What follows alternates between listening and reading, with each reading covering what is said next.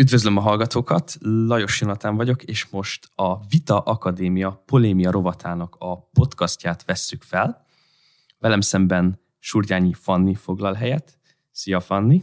Szia Jonatán, én is köszöntök mindenkit. Fanni a szakmai igazgatója a Vita Akadémiának, jelentős mennyiségű szakmai tudással, illetve tapasztalattal rendelkezik hazai és nemzetközi vita eseményekben már jártas.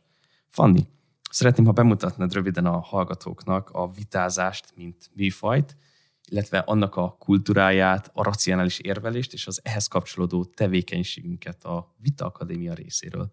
Az emberek fejében általában nagyon sokféle kép él arról, hogy mi a vita. Valaki kifejezetten szereti akár a magánéletében is provokálni a környezetét, a veszekedést összemossa a vitával, úgy gondolja, hogy ő ebben ügyes, de általában nem racionálisan végzi. Tehát mindannyiunknak vannak vitái a hétköznapokban, ezek egy része egyszerűen a, az adottságokból fakadóan, az érzelmi érintettség miatt, a személyes jelleg miatt nem racionális, míg mások pont emiatt tartanak a vitától, és akár hogyha valami szakmai vagy profibb, racionális alapú vitát látnak, akkor is azt mondják, hogy ők nem szeretik a konfliktust, ők ebből ki szeretnének maradni. Viszont mi itt az MCC-ben maga az intézmény is már a 96-os megalakulása óta fontosnak tartja, és mindannyian fontosnak tartjuk, hogy megtanuljanak az emberek érvelni, és racionálisan vitázni, ugyanis az élet tele van konfliktusokkal, és ez így is van rendjén. Nem probléma, hogyha nem értünk mindenben egyet, hiszen nem vagyunk egyformák, különböző gondolatokkal megy előre a világ. Jó, hogyha az emberek kreatívak, és ezeket az ötleteket meg lehet mérni. Hogy lehetne megmérni? Legjobban azon túl, hogy valami egyszerűen igaz vagy nem, hogy szakmailag helyén van-e vagy nem, hogy az ember meg tudja érvelni, hogy elmagyarázza azt, az állítását, alátámasztja újabb állításokkal, elmagyarázza, hogy mire gondolt, és hogy érvel. Ettől lesz igazából racionális a vita, hogy képesek vagyunk azokat az állításokat, gondolatokat, amiket mi szeretnénk keresztülvinni, újabb állításokkal alátámasztani. Ezt premisszának, konklúziónak hívjuk, és ezeknek általában egy szövevényes rendszere egy vita, tehát nem csak egyetlen premisszáról vagy konklúzióról beszélünk, és amire mi itt fölhívjuk a figyelmet a Vita Akadémián belül, az az, hogy ezt rendszerbe lehet foglalni. Tehát, hogyha az ember tudatosabban, hogy mondjuk egy fő dolgot szeretne elérni, hogy ő beszeretné vezetni az iskolában az egyenruhát, hogy ő betiltaná a házi feladatot, hogy tényleg a legbanálisabb dolgoktól indítsunk egészen odáig, hogy mi legyen a korhatára választásokon, hogy az Európai Unió jövője az a nemzetállamokban rejlik. Ezek már ezen messzire menő, a, nekünk és a következő generációknak az életét is több évtizedre meghatározó kérdések. Ezeket úgy lehet igazából jól megvitatni, hogyha újabb és újabb állításokkal bizonyítjuk, és azokat is alátámasztjuk, és jól kifejtjük. És mivel bármilyen tudományterületre, vagy akár csak szakmai területre megy valaki tovább az élete során, szüksége lesz a meggyőzésre, jól teszi, hogy elsajátítja ennek a racionális oldalát, és mi ebben segítünk az MCC-ben, a Vita Akadémia pedig a saját programjaival is ezt viszi még tovább. Említetted ugye, hogy a Vita Akadémia a Kárpát-medencében tevékenykedik, és itt megragadnám a lehetőséget, és a hallgatók számára is kiemelném, hogy a Vita Akadémia egyetemes küldetése az MCC-vel karöltve hogy ezt a vitakultúrát mi tovább terjesszük, és hogy minden nagyobb MCC-s központba, akár legyen az határon belül, vagy kívül, ennek a műfaját promotáljuk. Tudnál lett nekünk egy kicsit bővenben mesélni arról, hogy a Vita Akadémia mikor alakult, illetve annak a hátteréről és a szakmaiságodnak a történetét esetleg be tudnád-e mutatni röviden, hogy hogyan csöppentél bele a vitázás műfajába, és hogy hol kezdődött, ha úgy tetszik, az az iránt való szenvedélyed? Én mielőtt MCC-s diákká váltam volna, felvételiztem volna az MCC-ben, már akkor is vitáztam középiskolás koromban, illetve ahogy megkezdtük az egyetemet, több társammal vitáztunk nemzetközi versenyeken, és megalapítottuk a saját egyetemünkön, én ugye az eltére jártam, az ELTE Vita Klubot, Akkoriban egyébként volt, hogy heti háromszor is jártam gyakorló vitákra, magyarul, angolul, együttműködtünk több más egyetem vitaklubjával, jártunk külföldi versenyekre, saját vitaversenyt szerveztünk. Ez egy hatalmas tapasztalatcsomag volt. Volt, hogy képzéseken is részt tudtam venni, tehát különböző vita egyesületeknek, kluboknak, külföldi programjain is tovább tudtuk művelni azt, amit egyébként a gyakorlatban elsajátítottunk.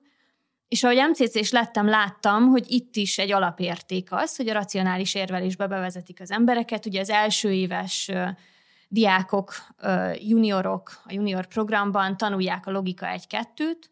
Ez egyrészt egy erős elméleti képzés is, úgyis mondhatnánk, hogy a szöveg matematikáját megtanulják, az érvelés rekonstrukciót, az alapvető logikai összefüggéseket, viszont mellette része az, hogy az érvelés technikának, az informális logikának a csinyát, binyát is elsajátítják.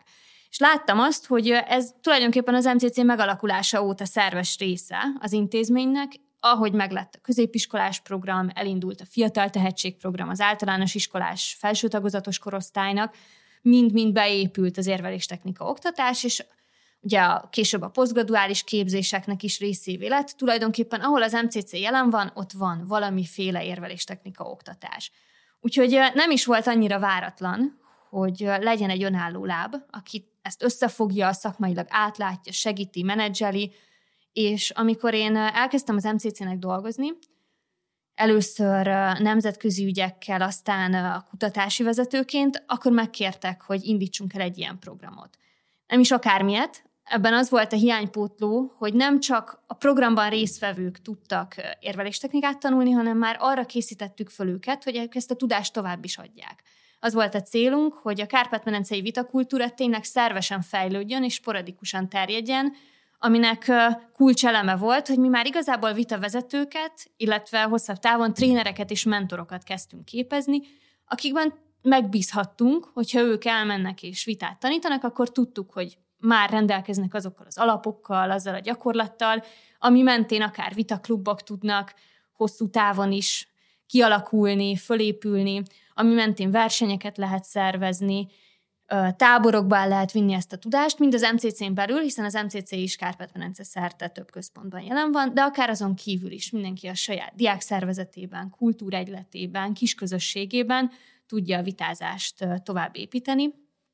És tavaly év elején merült fel az igény, hogy a Vita Akadémia ne csak ez az egy posztgraduális jellegű képzés legyen, hanem az egész vita kultúra képzést, ami az MCC-ben zajlik, fogja össze, professzionalizálja, tananyagot fejleszen, kézikönyvet írjon, blogot írjon, podcastot vezessen, és ez igazából ez a fajta építkezés most is folyamatosan zajlik. Ennek keretében ülünk most itt, de ez 2019 őszén indult. Ugye említetted ezeket a posztgraduális programokat, mint a vita vezető és vita tréner, illetve mentor képzéseket. Ezek mind elég szakszerűen hangzanak, ugyanakkor az oktatáson túl, a hétköznapi tevékenységeink során tudjuk-e hasznosítani ezeket a vita készségeket? Kicsit általánosan hangozhat, de tulajdonképpen mindenre és mindenhol. De ezt természetesen ki is fejtem, hogy valóban meggyőzzük a hallgatóságot, hogy mi nem a mosópar reklámok szintjén tartjuk a meggyőzést, ugyanis a vitázás, ahogy rögtön asszociálnánk is, fejleszti az érvelőkészséget. Bármilyen helyzetben vagyunk, akár egy munkahelyi vitában, szeretnénk felvételt nyerni egy intézménybe, mint diák, mint munkavállaló, akár csak meg akarjuk beszélni a barátainkkal, hogy hova menjünk nyaralni, inkább túrázni, és ne tengerpartra, akkor elkezdünk érvelni. Vagy manipulálni, és, és teljesen sehova sem vezető módon meggyőzni. Mert hogy nem ugyanaz a kettő. Nem, Noha mi a különböző vitatípusok között elismerjük vitatípusként a veszekedést, de a racionális vita az racionális eszközökkel él. Tehát ott át kell gondolni, hogy tényleg logikusan felépítve, hogy tudjuk alátámasztani az álláspontunkat, és ahogy a tudományban is, amit bizonyítunk, az ugye cáfolható is kell, hogy legyen, olyan dolgokról vitázunk, ami tisztában vagyunk, hogy cáfolatokkal meg lehet támadni. A való életben valószínűleg a nyaralásról nem vérremenő vitát fogunk folytatni, hanem valamivel kapcsolatban meg fogunk egyezni, de segíti, hogy tudatosabbak legyünk, hogy tényleg fölismerjük, hogy ha a másiknak fáj a lába, akkor nem megyünk túrázni, akkor ne, nem azt a módszert választjuk, ez egy teljesen méltányolható, racionális álláspont, de a nincs kedvem alapú érvelést, azt ki lehet kezdeni, meg lehet nézni, hogy mi miatt, és hogyha racionális okok vannak, akkor azt is figyelembe vesszük, ha pedig nem lehet, hogy a másik is fölismeri, hogy igazából ő is jobban jár azzal a, az opcióval, amit mi ajánlottunk. Tehát tényleg a hétköznapi helyzetektől kezdve igazából szerzői, újságírói, tudományos tevékenységen át politikai, közéleti pályafutásban, médiában, legkülönbözőbb helyzetekben tudjuk használni az érvelést. De emellett tehát ahogy már mondtam is, ez egy írásbeli és szóbeli műfaj egyaránt, hiszen érvelő cikkeket is írhatunk, a minőségi publicisztikák érvekre épülnek, nem csak sejtelmekre. Jobb, hogyha ízesen van megfogalmazva, és nagyon fontos, hogy átjöjjön az embernek az álláspontja. Lehet úgy választani az egyes szavakat, hangulatfestő kifejezéseket, hogy az érzelmileg is fel legyen építve, de ha érvekre épül, akkor azt is meg tudjuk győzni, aki esetleg nem osztotta a, eredendően a, a mi érzéseinket azzal a témával kapcsolatban. Viszont emellett a kritikai gondolkodás is fejlődik, és a lényeglátás is. Ugye mit értünk ez alatt? Nagyon bűvösen hangzanak ezek a kifejezések. Hogyha hallunk mondjuk egy akár most a kampány során, de bárhol, ugye nemzetközi médiából hallunk különböző politikai, közéleti megnyilatkozásokat, vagy akár csak szakértői véleményeket, ki tudjuk szűrni, hogy mi a lényege. Le tudjuk gombolni róla rögtön azt, ami igazából csak plusz adalék, amivel manipulálni akarnak minket, ami csak azt a célt szolgálja, hogy hogy beleringassanak a saját álláspontjukba, és meg tudjuk nézni, hogy tulajdonképpen mit is állít a másik. És én ezzel egyetértek-e, miért nem értek egyet, mivel támasztja alá, ez nekem meggyőző nem meggyőző. Amikor mi magunk egy beszédhelyzetben vagyunk, tudjuk, hogy hány percünk van, lehet, hogy ugye ez a, a startup világban elhíresült az elevator pitch, amikor annyi időnk van, hogy a liftben az adott vállalatigazgatóval, potenciális finanszírozónkkal arra fél percre, egy percre egy-más mellé kerülünk, akkor meg tudjuk győzni. És ahhoz nagyon erős lényeglátás kell, hogy én ott mit mondok el. És sokszor természetesen ott egyéb szempontok is figyelembe vevődnek, hiszen nem csak a racionalitás a cél, hanem hogy hassunk rá, de azért nem árt, hogy át tudjuk gondolni, hogy tartalmilag mit akarunk neki elmondani, mert valószínűleg más is akar ráhatni, és jó, hogyha képesek vagyunk meggyőzni, hogyha értünk az egyéb befolyásolási szintekhez, de egyrészt, ha minket akarnak befolyásolni, és annak nincs tartalma, azt is felismerjük, másrészt mi magunk is egy nagyon erős gondolati magra tudjuk felépíteni a meggyőzésünket. Úgyhogy ez a mindennapokban is rendkívül hasznos, és természetesen a kiállás is fejlődik, az, hogy hogy szerkeztünk meg egy szöveget, úgy általában a saját életvezetését az ember kicsit észszerűbbé tudja tenni. Úgyhogy emiatt is mindenkinek ajánlom. Teljesen mindegy, hogy milyen területen tanult vagy dolgozik, biztos, hogy hasznos lehet számára.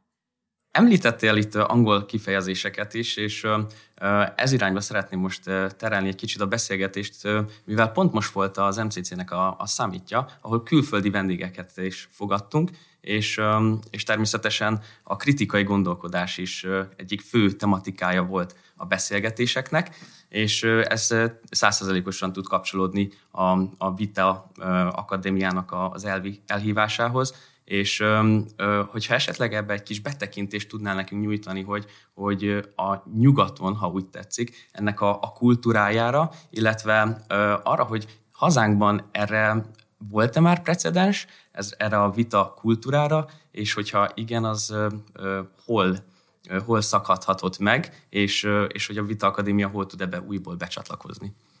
Nagyon divatos dolog azoknak, akik fölismerik a vitázás fontosságát, azt gondolni, hogy Magyarországon ennek igazából nincs hagyománya. De hogyha jobban megnézzük, van, viszont ettől függetlenül nagyon fontos okulni azoknak a nemzeteknek, kultúráknak a vita készségfejlesztéséből, akik töretlenül tudták vinni ezt a tevékenységet, hiszen nyugaton elsősorban ugye most itt Nagy-Britanniára gondolok, vagy az Egyesült Államokra, nem tört meg úgy az alkotmányos fejlődés, és a, a parlamentáris rendszer, mint ahogy Magyarországon ugye a 20. században sajnos a történelem nem kímélte a, a magyar népképviseleti rendszert. Úgyhogy sokat lehet tanulni abból, ahogy ők több, szá- év, több évszázados akár 7-800 éves egyetemeiken töretlenül tanítják a vitázást, ahogy vitaklubok szintén évszázadok óta működnek, nyilvános vitafórumként, versenyfelkészítő műhelyként. Mi is sokat tanultunk ezeknek a vitakluboknak a tevékenységéből. Én magam is jártam ezeknek az intézményeknek a rendezvényeire, versenyeire. Szerintem folyamatosan figyelni kell, hogy ők hogy csinálják. Ugyanakkor azt is figyelembe kell venni, hogy Magyarországon azért volt reformkorban és az azt előkészítő folyamatok során egy olyan demokratikus párbeszéd kultúra fejlődés, aminek igenis része volt a racionális érvelés és a meggyőzés, ahogy minden politikai szintéren természetesen ott sem csak a racionalitás játszott szerepet, ez egy adottság, ezért is hívjuk az érvelési hibákat érvelési sémáknak is, mert bizonyos helyzetekben törvényszéki tárgyalás során az ügyvédet nem csak azért fizetik, ugye, hogy racionálisan érveljen, hanem hogy nyerje meg azt a pert az adott félnek. Úgyhogy ez, ez a politikában is jelen van, hogy mindenféle módon meggyőz az ember, de azért volt egy racionális magja, akár az országgyűlési vitakultúrának, a diétákon gyakorolt vitázásnak, és a kávéházi vitakultúra is nagyon komolyan fejlődött Magyarországon. Ez Ott... ügyben, még bocsánat, ne arra, hogy megszakítalak, ez ügyben még szeretném kiemelni, hogy a következő podcastunknak a tematikája pontosan március 15-e felé fogjuk azt kiadni, e felé fog tendálódni, hogy ezeket a kávéházi kultúrákat ismertessük. És érdemes akkor is majd csatlakozni a hallgatóknak. Nagyon-nagyon fontos téma, és szerintem jó, hogyha hallanak erről. Meg is jelentetünk írásokat is ilyen témákban, úgyhogy érdemes követni a polémia rovatát is a Korvinák blognak az MCC oldalán. Úgyhogy van mihez visszanyúlni, és ezt szeretnénk is hangsúlyozni mindig. Nyugodtan büszkék lehetünk arra a fajta demokratikus párbeszéd kultúra fejlődésre, ami elindult Magyarországon, viszont azt is el kell ismerni, hogy ez megtört a 20. század során. A rendszerváltás után volt egy kísérlet arra, hogy ez meghonosodjon, elterjedjen, viszont egyrészt ők nem építettek annyira a korábbi hagyományra, úgy hozták be, hogy na most nyugatról megérkezett importálva egy termékként a, a racionális vitakultúra, és nem is tudott teljesen szervesen megülni. Ennek több oka is lehet, de az biztos, hogy úgy kell közelíteni a Kárpát-medence és magyarországi párbeszédkultúra fejlesztéshez, vitakultúra népszerűsítéshez, azért is nem meghonosítás szót használunk sokszor, hanem inkább népszerűsítést, fejlesztést, mert van, van mire építeni, hogy az beilleszkedjen az itteni kultúrába, hogy az emberek magukénak érezzék. Ne azt lássák, hogy valamit ide nyomnak ránk nyugatról, ami nekik jó, és akkor biztos nekünk is, hanem tényleg lássák, hogy ez beilleszkedik a magyarságukba, az identitásukba, és mi ezt igyekszünk erősíteni. Célunk az, hogy ne csak egy szűk elit tudjon belőle részesülni, versenyekre járva, aki készül mondjuk külföldi egyetemekre, ez is nagyszerű, hogy zajlik, és mi is szeretnénk, hogyha el tudnának jutni a legtehetségesebb diákok a csúcsra, de mi a, azzal a tehetséggondozó munkával, amit az MCC végez, több ezer diákot szólítunk meg egyszerre, és azt szeretnénk, ha egyikőjük sem maradna érintetlenül a párbeszéd kultúra fejlesztésből, hogyha lenne egy alapvető olyan érveléstechnikai eszköztáruk, amit tudnak használni, tovább tudnak adni, ami mentén egy idő után igazából a diákok nagy része részesült ebből, a versenyeink révén, programjaink révén, ugyanis vannak nyitott rendezvényeink is, vitaklubok, középiskolás verseny, ugye az MCC vitáz, bárki jelentkezhet és nyerhet is. Tehát abszolút megvan rá lehetőség. Hogyha valaki bekopok hozzánk, hogy ő el akar indítani mondjuk egy vitaklubot az iskolájában, segítjük benne. Erre való a vitavezető képzésünk. Kiképezzük azokat, akik utána másokat tudnak a vitázásra tanítani. Úgyhogy szerintem ezt erre most is ugyanúgy építünk, és, és nagyon nyitottak vagyunk azoknak a megkereséseire, akik ebben partnerek. És valóban az MCC minden fronton, a nevelésben, tehetséggondozásban épít a kritikai gondolkodásra, és keressük is azokat a partnereket nemzetközi fronton is, akikkel ebben együtt tudunk működni. Most talán az zászlós hajó rendezvénye ennek, a Mind, Open, ami ugye az MCC International Debate Open szó összetételből tevődik össze. Nagyon szerencsés szerintem a névválasztás, mert az is a szlogán, hogy keep your mind open, vagyis, hogy az ember egy nyitottsággal fogadja a másiknak az álláspontját, és a szólásszabadság az ne egy kiüresedett fogalom legyen. Ugyanis nagyon visszás módon azok az intézmények, amik akiktől mi tanulunk, akikre ránézünk nyugaton, hogy milyen jó vitakultúráik van, megnyerik a versenyeket, évszázadokra visszamenő hagyományaik vannak, elkezdtek ö, abba az irányba tendálni, hogy bizonyos álláspontokat nem tartanak legitimnek, föl sem vetnek bizonyos témákat, nem tűznek ki vitára, mert az sértheti az értéseit másoknak. A kritikai gondolkodásnak pont ez a lényege, hogy ami butaság, az nem fog megállni, azt nem lehet megérvelni, viszont érzések, sejtelmek alapján nem zárunk ki álláspontokat. Tehát ahhoz tényleg kell egy racionális alap, hogy valami megálljon, vagy ne álljon meg, nem lehet alapból kizárni a valóságnak kisebb vagy akár nagyobb szegmensét. Úgyhogy a Mind Opera mindazokat várjuk majd, akik szeretnék kipróbálni magukat akár először, akár sokatszor nemzetközi vitaversenyen. Már fönt van Facebookon is lehet regisztrálni, az MCC oldalán és a Vita Akadémia oldalán is van erről tájékoztatás. Mind, tényleg mindazokat várjuk, akik 18. életévüket betöltötték, és megméretnék magukat. Biztos, hogy lesznek jó külföldi vitázók, sokat lehet tanulni az ilyen helyzetekből. Igen, én is szeretnék mindenkit erre buzdítani, és um, ugye említetted, hogy, hogy szervezünk egy, egy nemzetközi versenyt is. Én még arra lennék kíváncsi, hogyha be tudnám nekünk mutatni, hogy ugye relatíve kevés ideje áll fenn a Vita Akadémia, de azért bizonyos szintű eredményeket már fel tudunk ugye mutatni. A tavalyi évi tevékenységeinkre, azon eseményeinkre, amelyeket rendeztünk, úgy tudom, táborokban, fesztiválokban is szerepeltünk múlt év nyáron. Ezekben tudnál -e egy kis betekintést nyújtani, hogy azon képzések, amiket mi tartunk, milyen follow-up eventek tudják követni? Valóban már van mire visszatekinteni. Közel 50 végzett vitavezetőnk van. Most is 17-en végzik, köztük Jonatán is a, a vitavezető képzést. A trénereink most végeztek a trénerképzőn, 11-en korábbi vitavezetőkből válogattunk, és ők tovább mennek a mentorképzőre. Tehát az a célunk, hogy két év alatt egy olyan alapvető kommunikációs csomagot kapjon az ember, ami ad egy biztos elméletet, ugyanakkor folyamatosan nagyon gyakorlatorientáltan már be is tudják építeni a saját eszköztárukba, a gondolkodásukba, és adunk arra is módszertani kitekintést, hogy hogy tudják alkalmazni a különböző korosztályok számára. Azt látjuk, hogy ez nagyon jól működik, hiszen a vitavezetők nélkül nem tudnánk eljutni annyira sok helyre. Az MCC különböző vidéki központjaiba, határon túli központjaiba. Tulajdonképpen a logika oktatás menedzselésével mi most Budapesten kívül öt vidéki, illetve egy határon túli, a Korosvári helyszínen is megvalósítjuk, illetve koordináljuk a, a logika oktatást. Ez egy elég komoly alap, tehát hogy ez egy rendes tízszer másfél órás kurzus fél évente az első éves egyetemistáknak, vagyis ha valaki belép a szakkollégiumi jellegű rendszerébe az MCC-nek, az egyetemi programjába már is kap egy ilyen alapot. Emellett kilenc helyszínen vitaklubot működtetünk, egyetemistáknak, középiskolásoknak és külső érdeklődőknek egyaránt.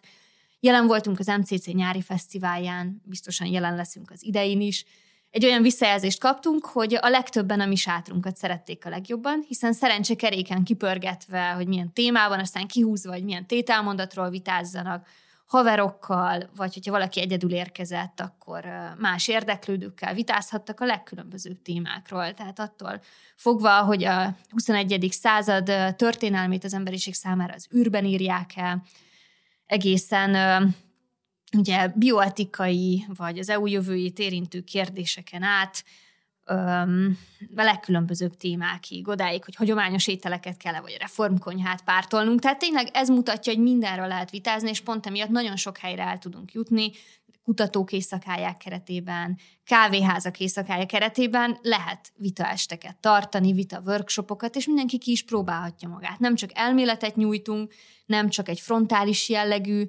helyzetben tudjuk ezt átadni, hanem bevonjuk azokat, akik szeretnének kicsit belekóstolni, vagy pont azt tartják, hogy ők ebben jók, és továbbfejlődnének, nekik is tudunk kifutási pontokat adni. Tehát bármilyen tapasztalati szinttel, érdeklődési körrel érkezik valaki, tudunk neki olyan programot nyújtani, ahol fejlődhet, illetve ha van benne egy tenni akarás, hogy ő a saját tapasztalatait másoknak az építésére is alkalmazza, és erre mindenkit bátorítunk, hiszen hiszünk abban, hogy ez egy közös munka képen tud igazából fenntarthatóan működni, akkor lesz Magyarországon minden általános iskolás, gimnázium és egyetemista diák körében jó, fejlett, racionális vitakultúra, hogyha ebben sokan részt veszünk. És aki már egy picit tud, az tovább is tudja ezt adni, és kész is erre. A diákokat is bátorítjuk erre, folyamatos egymás segítésére, mentorációra. Ö, tulajdonképpen a nyári táboraink is azt a célt szolgálják, hogy megmutassuk, és ez is egy nagyon fontos lába ennek, a, mik, mik a vitázás előnyei részén, ezt nem is említettük, hogy igazából ez egy közösségépítő műfa is. Hogyha valaki a barátaival összegyűlik, és nem csak beszélgetni szeretnének, nem csak ücsörögni, vitáznak egyet, az egy nagyon pesdítő intellektuális élmény. Úgy is mondhatnánk, hogy ez egy intellektuális sport, mint amikor az emberek leülnek társas játékozni, vagy sakkozni. Ezt lehet nagyon komolyan venni versenyszinten, ugyanakkor a hétköznapokban hobbi szintjén is. Ugyanúgy lehet alkalmazni, mint amikor valaki csak úgy odaül sakkozni, vagy, vagy elkezd valamivel játszani. Vagy amikor kimennek focizni, kicsit rugni a bört, ezt meg lehet csinálni uh, igazából bármilyen helyszínen, szabadtéren, egy kávézóban, egy pubban, vagy uh, lakásban is ugyanúgy. Legkülönbözőbb vitaformátumokban a lényeg az, hogy mindenkinek egyenlő esélyei legyenek, lehetőleg sorsolt szerepekben, tételmondat, adott tételmondat jól vitázható, kiegyensúlyozott tételmondat mentén, egyenlő időkeretekkel legyen lehetőségük érvelni, kérdezni, cáfolni, összefoglalni, és akkor már adott minden ahhoz, hogy egy jó racionális vitát halljon az ember.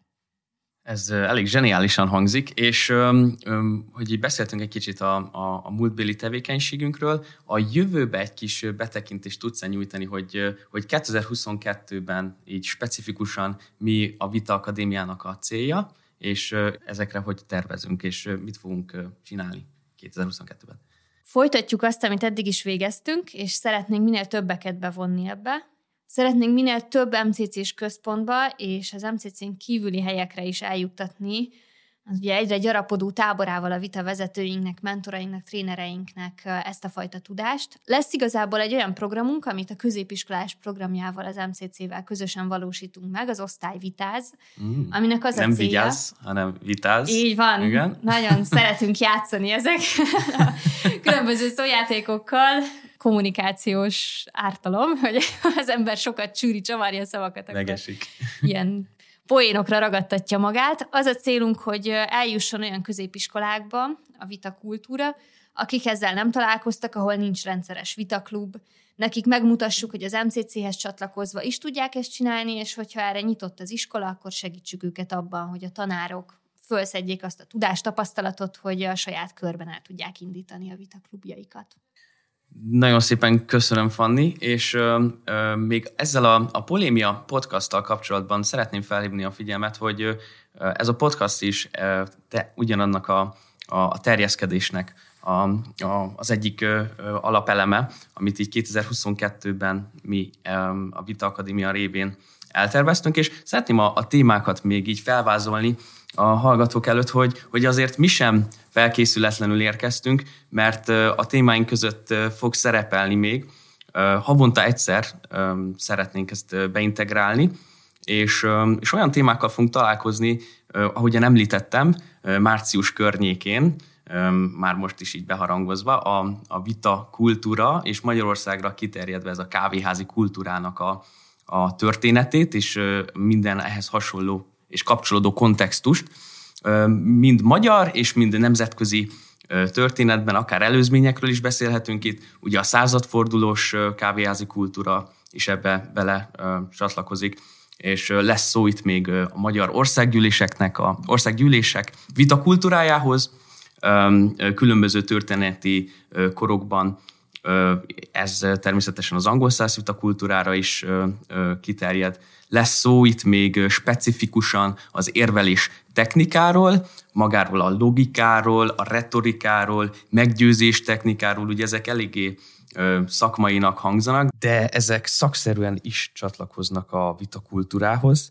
és szeretném ezt a hallgatókban is megerősíteni, és eljuttatni hozzájuk, hogy mind a mellett, hogy ténylegesen tudjuk a vitázást a hétköznapjunk során alkalmazni, ahhoz, hogy ez működő képes, gördülékenyé váljon, mi a Vita Akadémiánál arra igyekszünk, és azon vagyunk, hogy ezeknek a szakmai csinyát, binyát át tudjuk adni a képzéseinken résztvevőknek, és úgy felkészíteni őket, amely mentén a vitavezetési képzettségük már megfelelő lesz arra, hogy ezt a tudást tovább adják, és terjesszék az egész Kárpát-medencén belül, hogy még jobban bele tudjon folyni a hétköznapokba a racionális vitázás és az azzal járó gondolkodás mód.